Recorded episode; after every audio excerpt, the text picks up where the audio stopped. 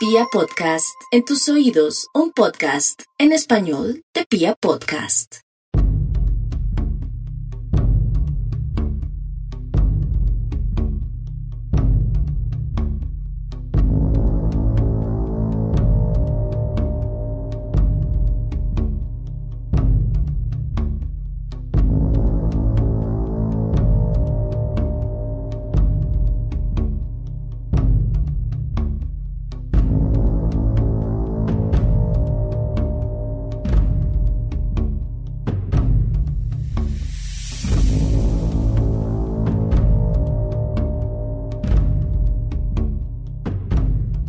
El año pasado, cuando estábamos en medio de las épocas más intensas e inciertas de la cuarentena por la pandemia de la COVID-19, mi editor se comunicó conmigo para proponerme la realización de una obra literaria. Inicialmente se trataba de un fanzine que ocuparía un lugar macabro en una serie de libros sobre cocina, pero con el tiempo se convirtió en un proyecto independiente que buscaría recoger algunas de las historias más escabrosas sobre los peores caníbales del mundo. Fue un ejercicio agotador. Durante tres meses me adentré en la vida y en la cabeza de las bestias antropofágicas que estelarizaron las portadas de la prensa roja y los titulares de la televisión en el prime time. Mentes que configuraban al otro como un alimento, como un producto demonios que fraguaban ideas inimaginables y que desarrollaban deseos que resultarían aberrantes para cualquier persona medianamente cuerda. El resultado de estas investigaciones fue Carne, un pequeño libro de relatos que está disponible desde octubre en Colombia y otros países y que desde finales de marzo podrá conseguirse en México. El libro nos muestra la perspectiva de algunos protagonistas de Serialmente, Jeffrey Dahmer, Joseph Metheny, Albert Fish, Dorangel Vargas y por supuesto los famosísimos monstruos de Catepec. También están presentes dos de los peores caníbales de la historia, Armin Maiwis, el caníbal de Rotemburgo, y Issei Sagawa, un reconocido crítico gastronómico de Japón.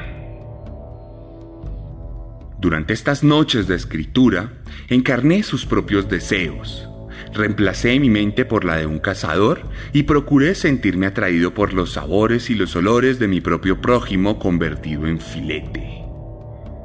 Por otro lado, exploré las connotaciones metafísicas de lo que implica comerse a otro ser humano.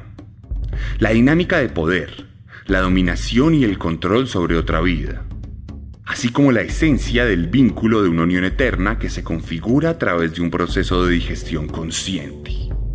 Lo curioso es que varias personas, incluida mi pareja, me contaron que luego de leer el libro tuvieron que dejar de comer carne por un tiempo, pues cuando masticaban un bocado recordaban los dientes amarillentos de Joe Metheny pulverizando los muslos de sus víctimas, o las críticas gastronómicas de Issei Sagawa describiendo la suavidad de su platillo estelar.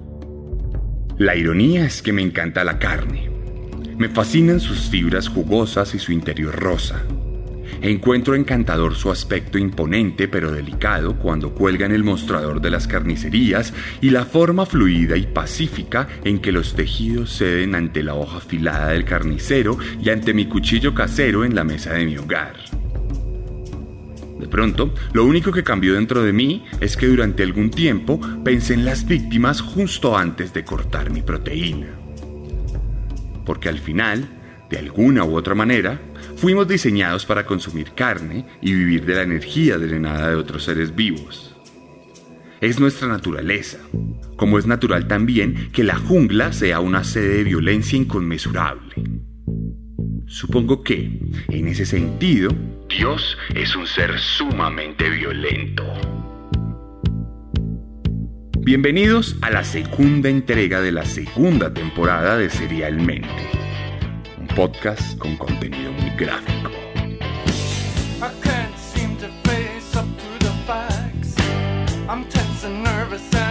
can't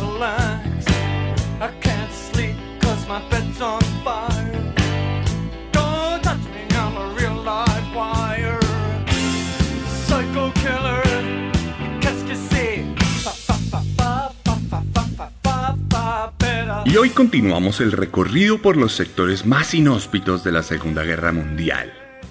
Pero para hablar de este conflicto es fundamental adentrarnos en los orígenes del mismo.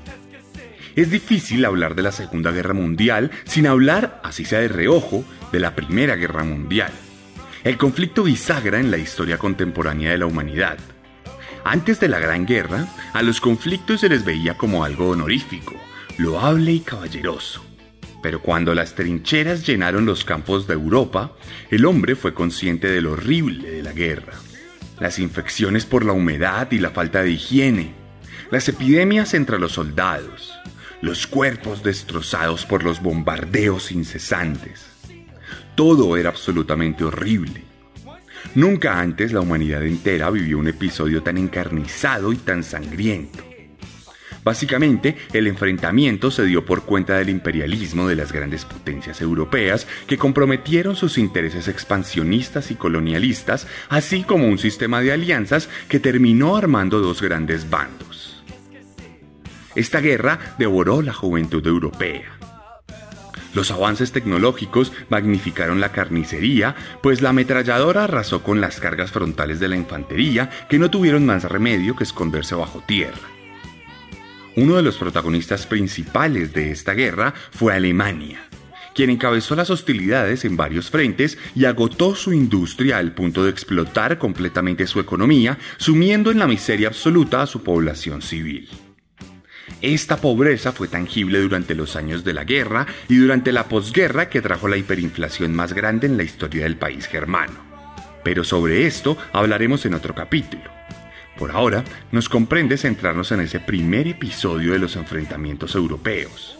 En ese primer rugido que sembró la semilla de odio y nacionalismo en medio del lodo inmundo de la desigualdad social y el resentimiento infundado de la derrota. La historia que les voy a contar hoy transcurre en medio de esa Alemania de la Primera Guerra Mundial. Hoy les voy a contar la vida de un hombre que se aprovechó de esa pobreza civil y de la falta de control de los organismos preocupados por la guerra. Hoy les voy a contar la historia de Karl Denke. El caníbal de Sevilla.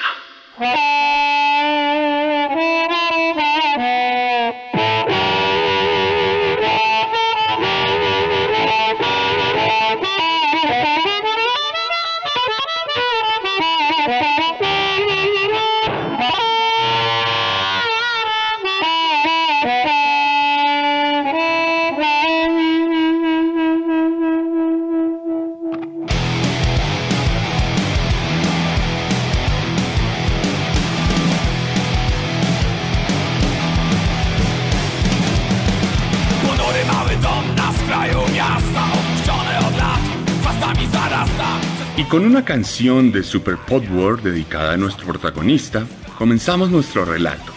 Esta historia comienza el 12 de agosto de 1870 en Oberkundersdorf, en la provincia de Silesia, que por aquel entonces era del Imperio Alemán, pero que hoy en día se conoce como un municipio del Voivodato de Baja Silesia al suroeste de Polonia. Ese día nació Karl Denke en una familia de granjeros propietarios de extensas cantidades de tierra, aún en medio de la creciente inestabilidad económica que antecedió a la guerra. Se sabe que el pequeño Karl fue un niño de crianza difícil. A pesar de todas las comodidades que tuvo y el buen trato que recibió por parte de sus padres, nunca logró establecer un vínculo verdadero con ninguno de los miembros de su familia, a quienes veía como extraños ajenos a su vida y a su perspectiva particular del mundo. Siempre fue un niño solitario, abstraído de la realidad y de su contexto. Asistía a las clases básicas de la época, pero no participaba. Se perdía entre los gigantescos campos prusianos y volvía en la noche sin contarle a nadie qué había sido de su día. Se perdía en sus propios pensamientos y pasaba sus días de forma taciturna. Incluso teniendo en cuenta los pocos avances académicos en términos de psicología y trastornos mentales, su propia familia llegó a pensar que se trataba de que el joven Carl sufría algún tipo de retraso mental. Algo que nunca se pudo comprobar y de lo que, a decir verdad, no hay ninguna prueba o testimonio. De cualquier manera, Pocos años pasarían antes de que Dente decidiera emanciparse de sus ancestros y del linaje que le había sido destinado para fraguar su propio camino a través de las tierras por donde años atrás marcharon las tropas de uniforme gris que detuvieron al imparable ejército de Napoleón. Cuestión que a los 12 años Carl decidió huir de casa y nunca más volvió a tener ningún vínculo directo con su familia. Se dice entonces que el pequeño se fue de Oberkundershof y se dirigió a Schewice, donde viviría el resto de su vida. Allí consiguió el contacto de un jardinero y se volvió el aprendiz del hombre que le enseñó a labrar la tierra, a producir flores y a moldear la naturaleza al gusto de las configuraciones estéticas del hombre. Sin embargo, la mente del joven Carl simplemente estaba buscando un lugar distinto para disfrutar plenamente de la libertad y darle espacio suficiente a los compañeros siniestros que comenzaban a fraguarse dentro de su cabeza.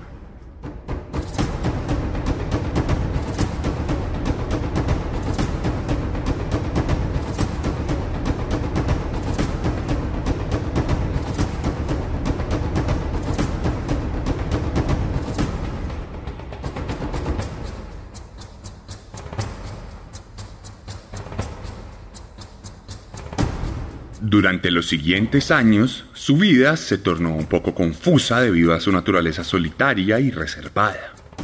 Denke no fue muy popular en su nuevo pueblo. No asistió de forma constante al colegio y su único compañero fue su mentor jardinero, de quien más adelante también se perdería el rastro. Un outsider invisible en el que no mucha gente se fijó hasta que cumplió 25 años en 1895 y de su pueblo natal llegó una noticia padre había muerto. Esto no significó mucho para Carl, pues llevaba más de la mitad de su vida sin departir con alguno de sus familiares. En realidad fue una simple misiva que anunciaba algo que dentro de su cabeza se configuraba de forma intangible. Un anuncio que, por el contrario, traía consigo una bendición económica con la que no contaba. Tras la muerte del padre, la familia había decidido que su hijo mayor sería el nuevo responsable de los negocios. Su primera decisión fue repartir de forma justa los bienes del terrateniente entre sus hijos, por lo que a Carl le llegaron las escrituras de una porción considerable de tierras fértiles, las cuales cambiarían su estilo de vida y sus intereses. Desde entonces, siendo muy joven aún, decidió volverse agricultor. Y durante algunos años se dedicó de lleno a sembrar la tierra y a vender sus frutos ocupación que le ayudó a ser reconocido en el pueblo, por lo que sus vecinos tuvieron una mejor idea de quién se trataba. Sin embargo, sembrar vida no era precisamente el mayor de sus fuertes, por lo que sus terrenos dejaron de ser prósperos con el tiempo y terminó por desistir de su idea de vivir de la agricultura. Entonces vendió sus propiedades y con la cantidad de dinero que recibió decidió comprarse una casa en las inmediaciones de Sievice Lamentablemente, todo esto ocurrió en la víspera de la Primera Guerra Mundial, por lo que ni él ni nadie a su alrededor estaban conscientes de la tragedia humana y política que se estaba gestando. Por aquel entonces no había redes sociales, ni televisión, ni un sistema de estaciones de radio que informara a la sociedad, por lo que las noticias llegaban solo a través de los periódicos que no tenían un sistema de distribución confiable y eficiente. Por eso, Karl Denke nunca contempló que era mala idea comprar una propiedad mientras su gobierno se preparaba para un conflicto continental. Al tiempo que pagaba la carta de propiedad y amoblaba los rincones de su hogar, las tropas alemanas atravesaban Bélgica y establecían una línea de frente eterno en el este de Francia, donde durante cuatro años millones de jóvenes serían pulverizados por la industria de guerra más efectiva que se había visto hasta la fecha. Todos los esfuerzos del país se encaminaron a alimentar y armar a esos jóvenes vestidos de gris oliva que portaban pesados cascos con una puntilla en su zona superior. Todas las empresas dejaron de producir para el país y pasaron a producir para el ejército. Naturalmente, todo comenzó a escasear. La economía se volvió precaria y Carl no encontró la manera de subsistir de forma honesta. Por esta razón decidió vender su casa cuando tenía alrededor de 45 años.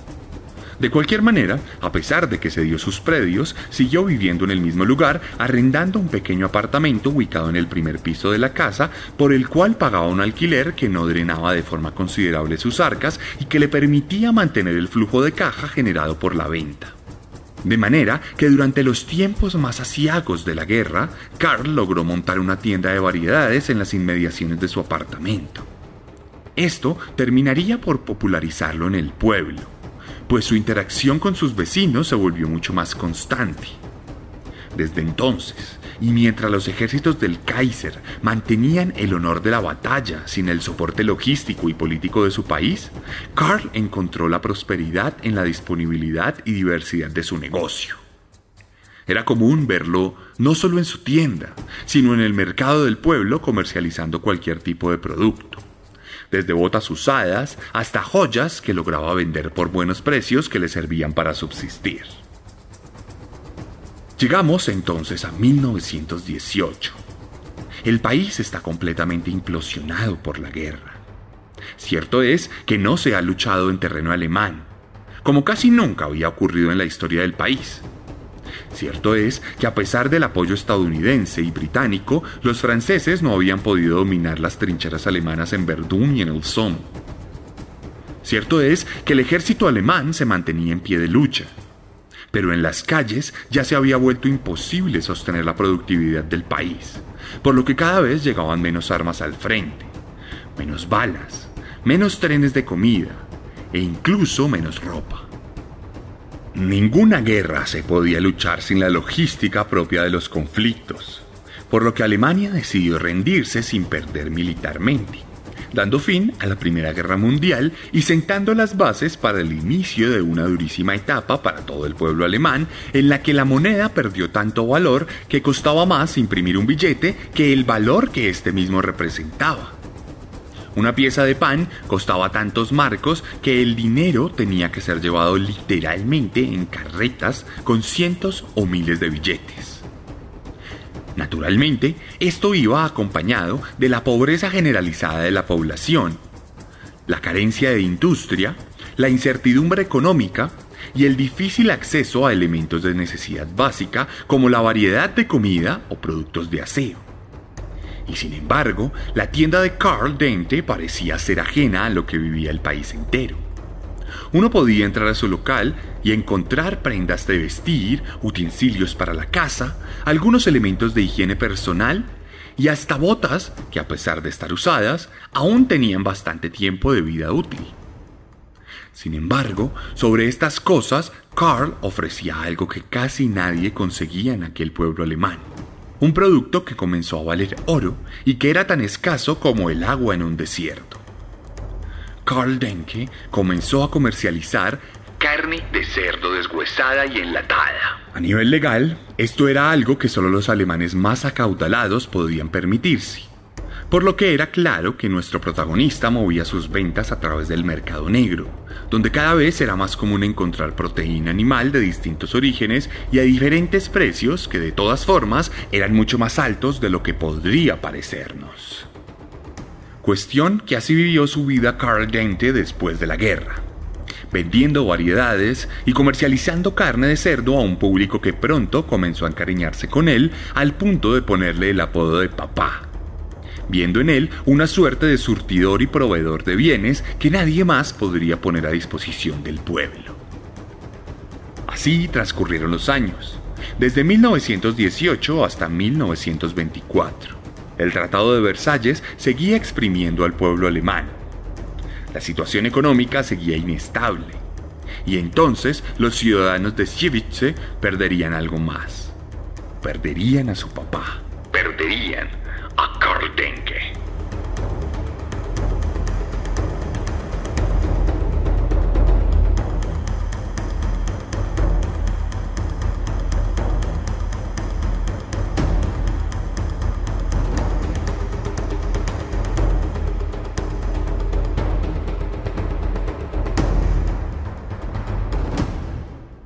Era el 21 de diciembre de 1924, la víspera de Navidad. Un domingo como cualquier otro. Pero en la noche, Un hombre completamente bañado en sangre despertó al pueblo con sus gritos desesperados de ayuda.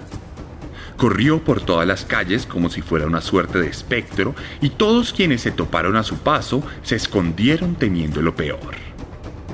El hombre, que se llamaba Vincent Oliva, entró a una estación de policía del pueblo gritando desconsolado.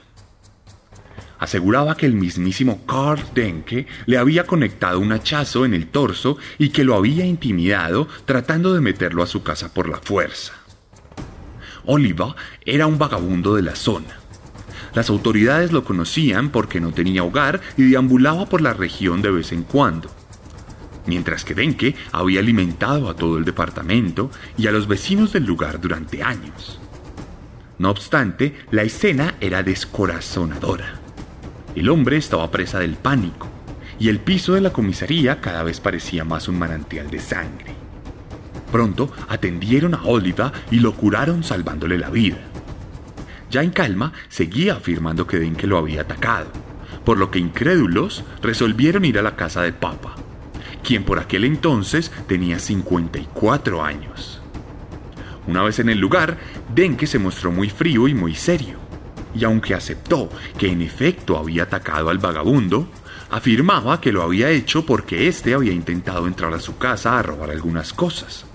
Esto fue negado por Oliva en el acto, por lo que ante la disputa, las autoridades resolvieron capturar preventivamente a Denke, quien no opuso resistencia.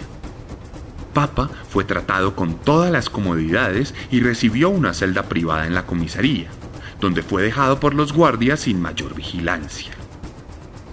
A la mañana del 22 de diciembre, el guarda de turno se dirigió a la celda de Carl con su respectivo desayuno pero su sorpresa fue mayúscula cuando se encontró al comerciante colgado del techo de la celda. Se había suicidado utilizando su propio pañuelo.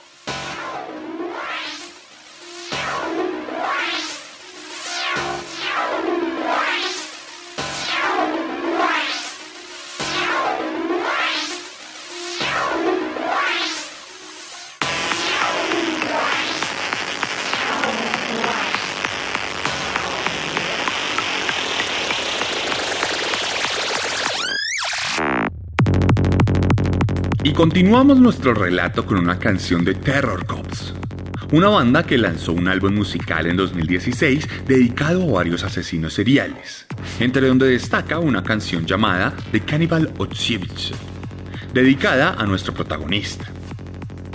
El caso es que la policía quedó desconcertada cuando encontró el cadáver de Carl. Durante aquel lunes ni siquiera se animaron a adelantar pesquisa alguna y apenas el martes 23 reportaron la muerte a la prensa local. Tuvo que pasar otro día para que el miércoles 24 de diciembre, el día de Navidad, se animaran a hacer una inspección profunda en la propiedad del otrora jardinero del pueblo. Un equipo conjunto de forenses de medicina legal y agentes de policía rompió la puerta del hogar de Denki. Podría contarles lo que encontraron pero dejaré que sean las palabras del mismísimo líder del pelotón quien les cuente los horrores que allí fueron hallados. Friedrich Pietrowski escribió lo siguiente en su reporte, el cual sería publicado para el pueblo alemán en 1926. Los primeros hallazgos que hicimos en la casa de Denke durante la búsqueda fueron huesos y trozos de carne. La carne estaba en una solución de sal en un cuenco de madera. Había 15 piezas de carne, de las cuales dos eran partes de pecho con mucho pelo. Había un torso cortado a la mitad, tres dedos encima de un ombligo parcialmente visible desde la pared interna del abdomen. A su lado había un ano separado meticulosamente de las nalgas dispuestas a su alrededor. La carne era de un color café rojizo. No parecía que hubiese perdido mucha sangre. En la parte de atrás tenía una decoloración visible que nos lleva a la conclusión de que el descuartizamiento del cuerpo fue llevado a cabo muchas horas después de la muerte del sujeto. No hay evidencia de alguna reacción vital de los cuerpos a los cortes realizados, lo que confirma que dichos cortes no fueron hechos con las víctimas vivas.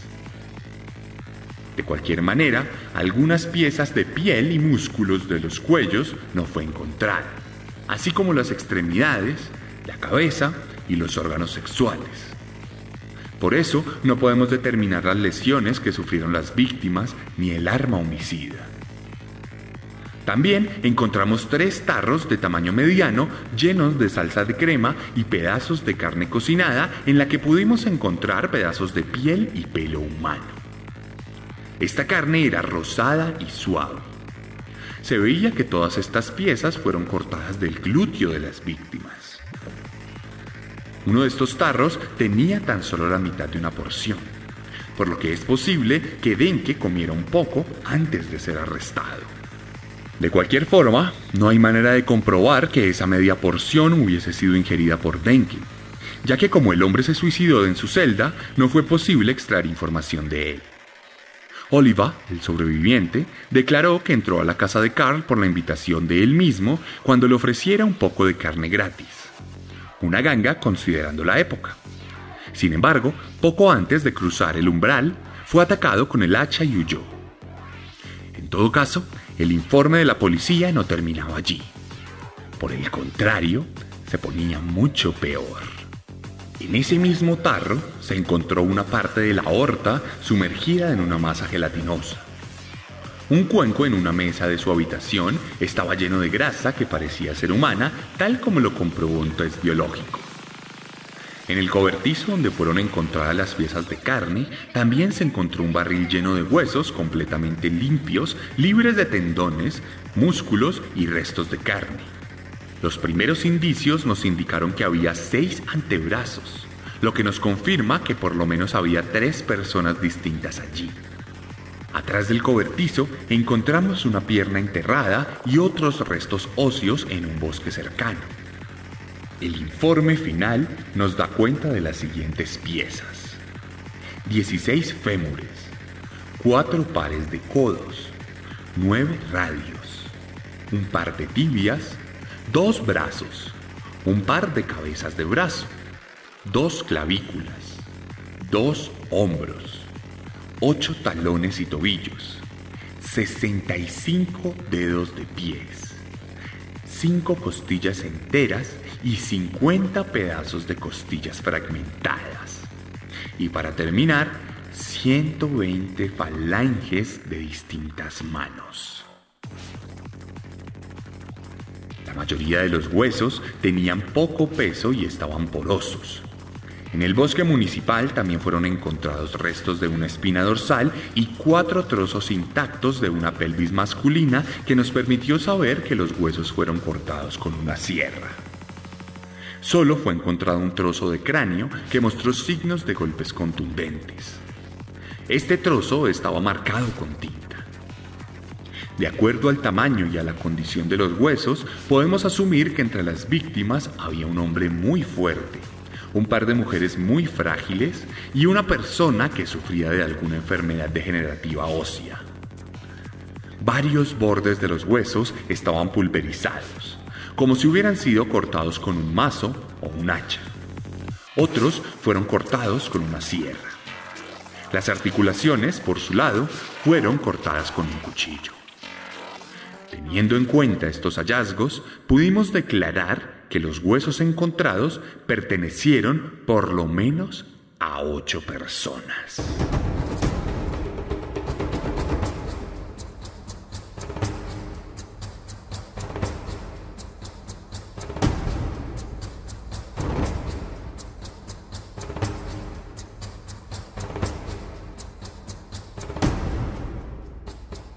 Este misterio no sería plenamente resuelto hasta después de la Segunda Guerra Mundial.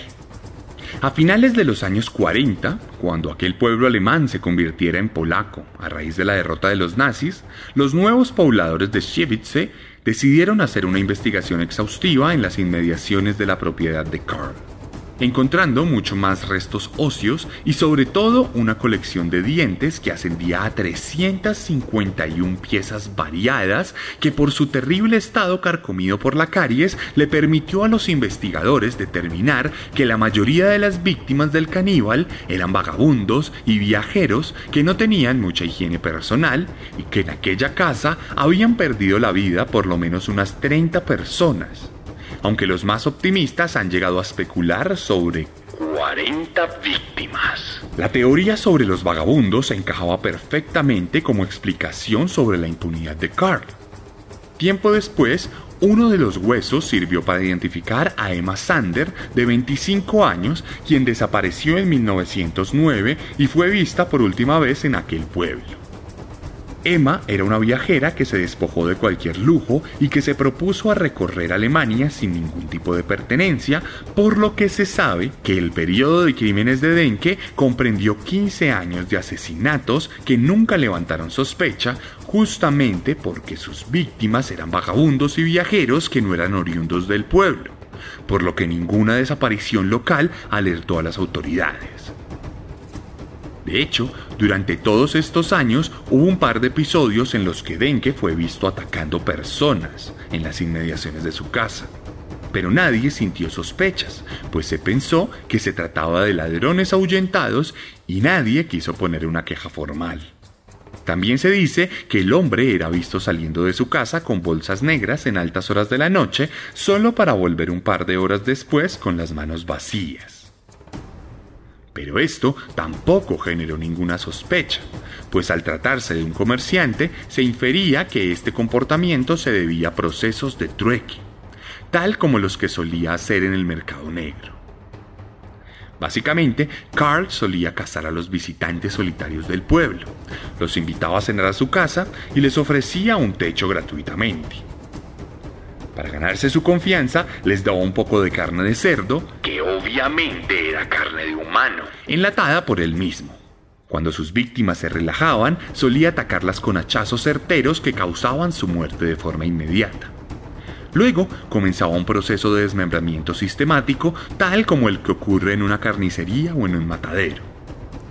Denke guardaba una parte de la carne para él mismo, pero la mayoría iba en paques etiquetados que se comenzaron a vender en el mercado negro del pueblo y en su propia tienda, donde además también vendía las pertenencias de los asesinados, por lo que se puede decir que en cierto modo el canibalismo mercantilizado de Karl Denke constituyó un factor fundamental tanto en la economía como en la gastronomía del pueblo entero durante más de una década.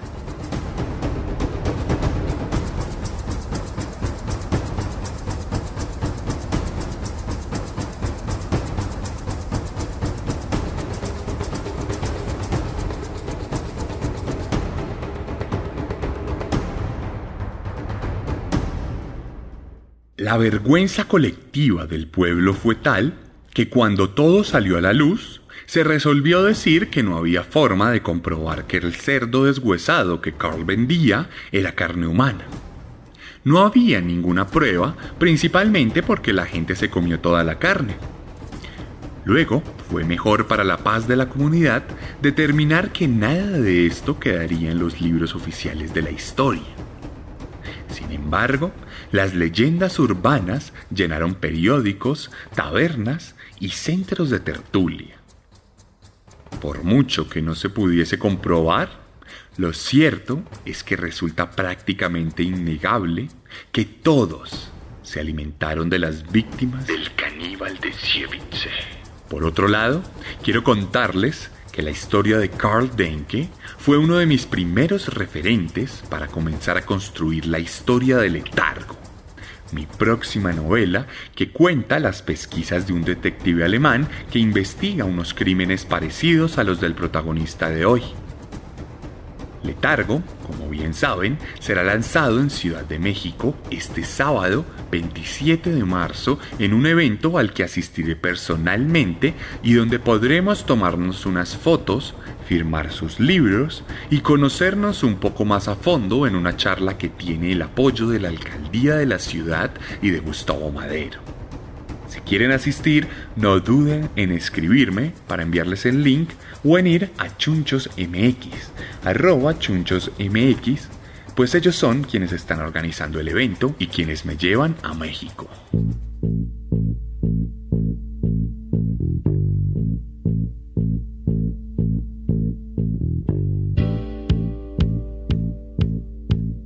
Y esta fue la segunda entrega de Serialmente en su segunda temporada. Si quieren ver algunas imágenes de Carl Denke, pueden pasarse por mi Instagram, arroba elarracadas, arroba el guion bajo, guion bajo, arracadas. Allí les dejaré una publicación y un par de reels sobre el caníbal de Shevitze. Encontrarán todas las semanas un nuevo asesino para que se horroricen un ratico. Los invito también a comentar la publicación sobre esta entrega, a que charlemos un poco sobre el tema, me cuenten su opinión sobre este segundo capítulo, sobre lo que va a la segunda temporada y me ayuden dándole like y guardando la publicación, pues estamos combatiendo este Shadowban de Instagram. Si les gustó este podcast, no duden en compartirlo con sus amigos, con sus familiares y con todo aquel quien se pueda interesar en estos temas. Si les gusta esta forma de narrar, estoy seguro que les va a gustar el doble la forma literaria, pues tengo para ustedes varios libros. Carne, como bien ya les hablé de él, Descenso, mi primera novela, y Herederos de Caín, el primer cómic sobre asesinos seriales en Colombia.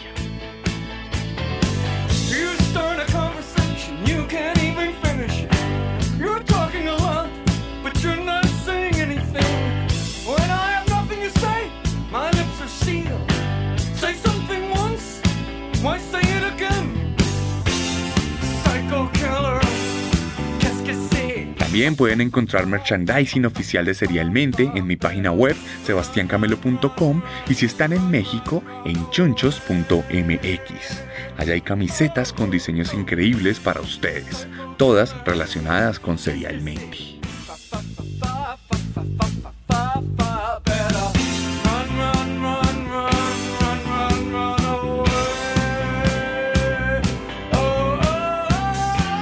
Por último, si quieren tener otra forma de apoyar este podcast, les cuento que está disponible para ustedes la nueva versión renovada de Patreon. Allá, a los mecenas les vamos a dar imágenes exclusivas de Serialmente, portadas personalizadas con su nombre y su cara, editoriales hechas por mí muy personales y otro tipo de beneficios que pueden obtener por su apoyo directo al podcast. Les habló Sebastián Camelo. Nos vemos la próxima semana con un nuevo monstruo. Porque recuerden que siempre Podemos ser peores.